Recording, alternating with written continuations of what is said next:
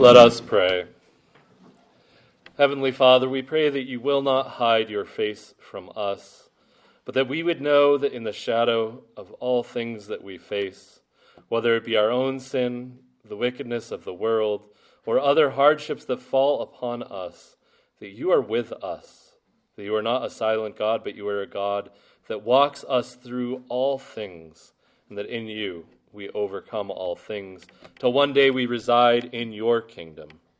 Let the words of my mouth and the meditation of our hearts be always acceptable in thy sight, O Lord, our strength and our Redeemer.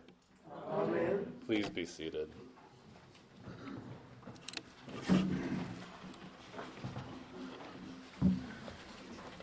I, I thought of a story from when I was a kid that kind of captures where we're going, and I thought of it after my mom arrived. My mom is here. I won't embarrass her by pointing her out, but you'll figure out who she is pretty quickly.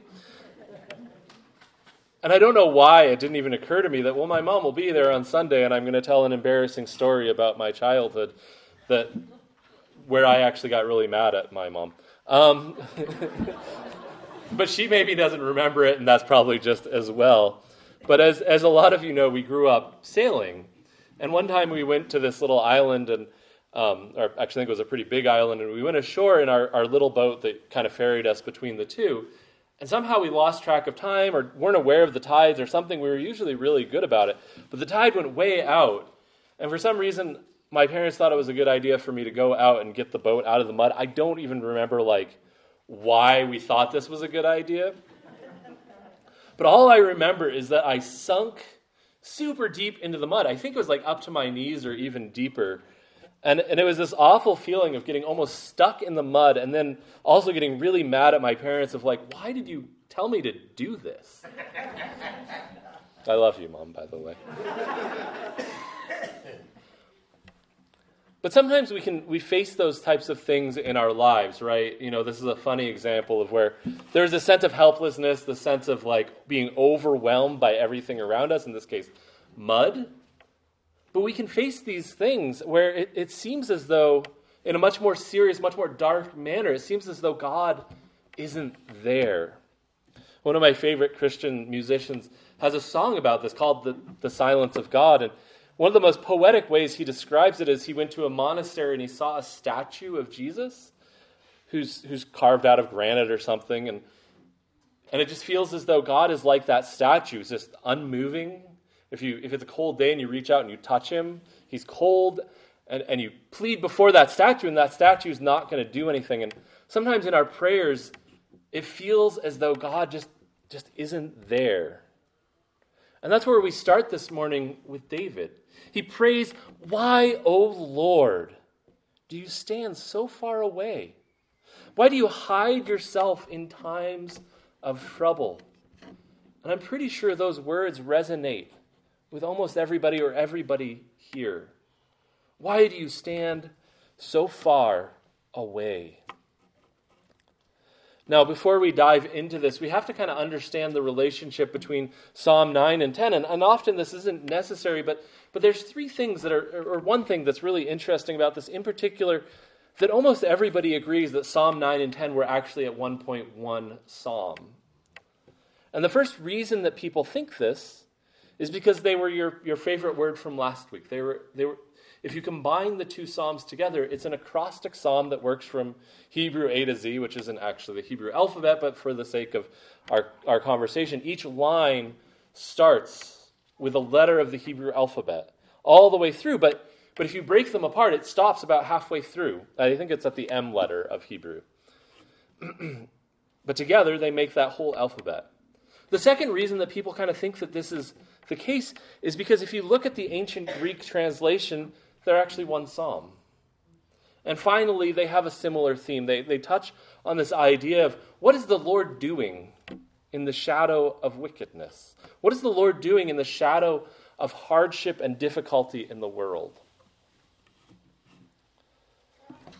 And like I said, sometimes maybe I wouldn't even bring this up. But David actually gives us a really helpful instruction for those times where we finally reach those points where we're like, Where are you, God? Where are you? What are you doing in this mess?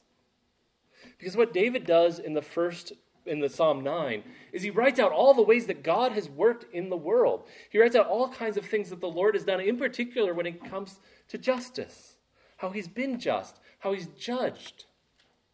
And what does this tell us? It tells us that when we face those seasons, or, or even better yet, when you don't face those seasons, reflect on what God has done in your life.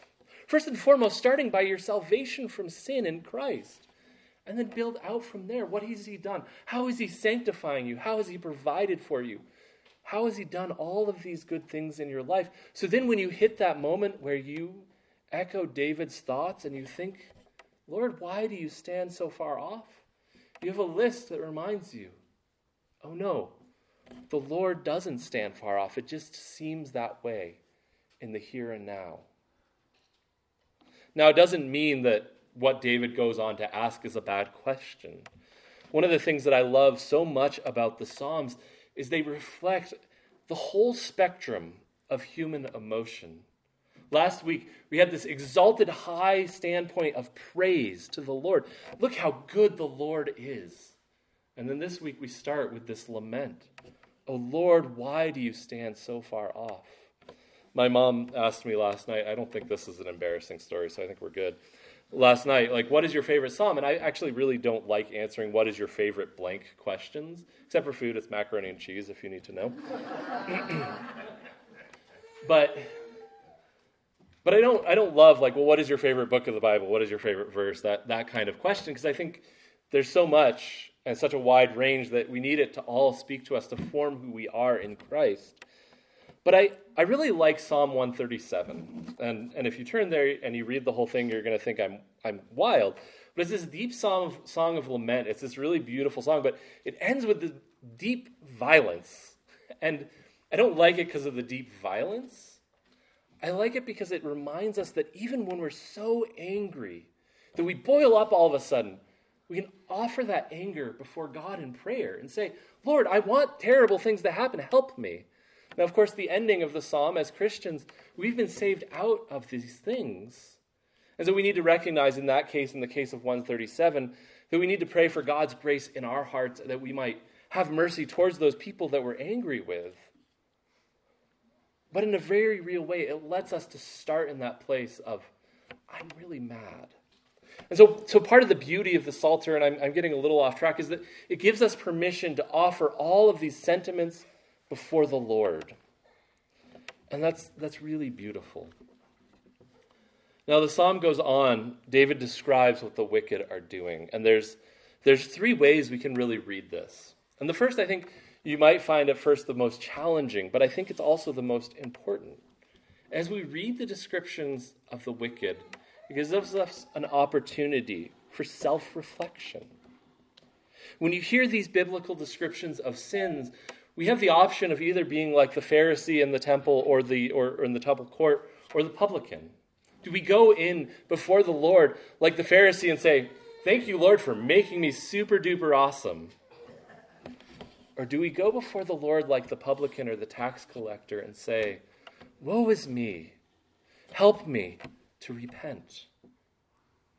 So when we read these descriptions of the wicked, a good place to start is to ask is am i falling into that? Verse 3 talks about how the wicked person becomes so self-centered that the universe revolves around them. Sounds like me sometimes and then the next verse and the verse 6 goes on to describe that they think that they have everything that they need so why bother with god we can fall into both of these camps on accident. We can start to think that, well, well, the universe revolves around me, therefore I'm the greatest, and, and I don't even need to think about God because, well, if God is there, then he needs to be the center of the universe, and I don't want to do with that. And we can fall into this, this idea that I have everything that I need, therefore I don't need God. So it's worth slowing down and asking, is that me? And if now you, you are overwhelmed and I've, I've hurt your feelings or something, sorry if I hurt your feelings. I don't think I could have done anything there. But if you're thinking like, oh man, this is heavy, I, I do think maybe I'm the self, the center of the universe. it's okay, there's hope. It's not the ending of the story, it's the beginning of the story. You have the option, the, the, the, the chance that now to turn and repent and turn to Jesus. Pray that He would reform your heart. Pray that He would become the center not only of the universe, but of your heart. That's the good news that we come together week in and week out to celebrate that we aren't the center of the universe, but that we have a good and creative God who is. Now, there's the next way that you can read it is, you know, for me, one of the, the hard things to read about are, are those prosperity gospels, right? They pop up every few years. One of them's, or prosperity preachers, rather, and, and one of them gets this fanciful idea in their head I need a Learjet, and my congregation's going to give it to me. And I, I look at them as a, as a pastor and priest of a small congregation, and I, I'm like, how, how are they even there? Who's listening to them? What, why are they listening? And I, I don't understand how God can allow them to continue. For you, it might be like a coworker from your past who said something terrible about you. It might be a neighbor who wander, wanders around and gossips about you. You, you. know, you, you probably can think of people who have hurt you, and you wonder why, why is this allowed to happen? And again, this is probably more exactly what David is talking about here. and, and about this idea. And, and he gives us, therefore, permission to offer to God, like, help me in this situation, make this situation right. But again, as Christians, our perspective changes a little bit. We don't just end with, judge this person. That's, that's not the ending for us.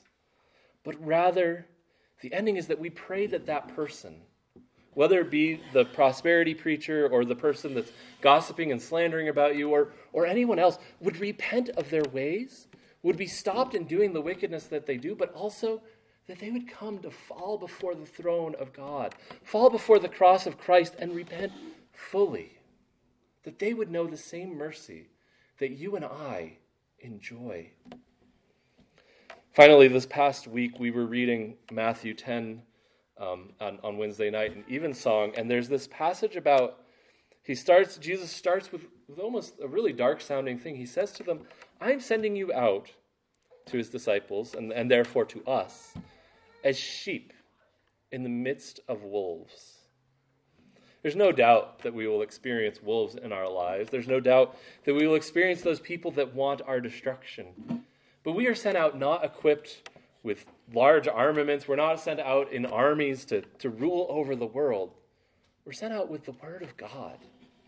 We're sent out with a good shepherd that has the best thing in mind, the thing that will build his kingdom, that will bring us into his presence. And so we go out, not as wolves, but as innocent sheep under a good shepherd. And in that state of vulnerability, in that state of trusting in Christ, we may very well see things that, that frighten us, that blow our minds, that make us want to pray as David prays this morning. Why does this persist in the world? And then we also pray, Come, Lord Jesus, come. We live in an area because it's beautiful and wooded and all of that where, where forest fires are reality. And I've used this, this analogy before, so forgive me if you're tired of this analogy. But one of the really most, most interesting things as somebody who's moved here in the last five years is the big signs that say, don't, don't drag your chains. So, in other words, if you're tra- towing a trailer, don't drag the chains. And we've, we've even seen the reality of what happens when you drag your chains. They hit the ground and they make this little spark. And you might think, well, that's not enough to cause any damage, right? Just a little spark. And yet that spark can hit a blade of grass, catch fire, and a whole field can burn up in, in minutes. And sin is a lot like that. And that's what David goes on to describe. If we let sin unchecked in our hearts, it's like that spark that hits the blade of grass and the field burns down in just a minute. David tells us of what they're doing and how, how perverse they've gotten, but this can also help it to happen to us. And so if you give sin sin even just the slightest harbor in your in your life, our reminder is to repent. to flee unto Christ, to let Him free you, to let Him reform your hearts and your minds.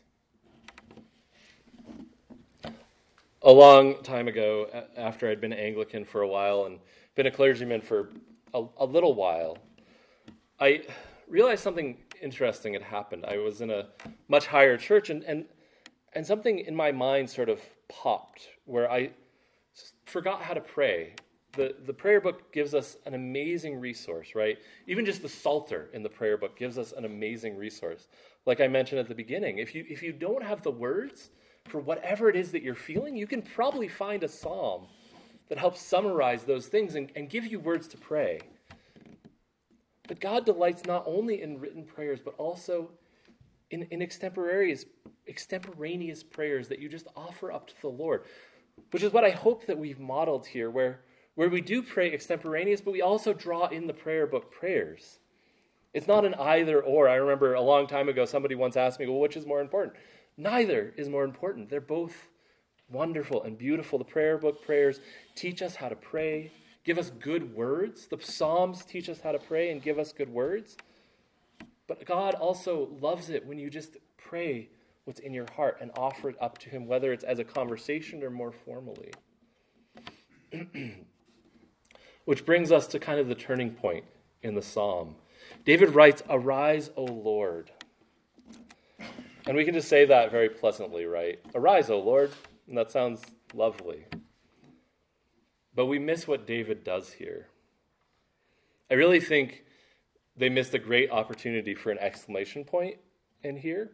Or if, if you're, you're texting or writing an email, I don't know how many of you know this etiquette, but if you do all capitals, you're yelling.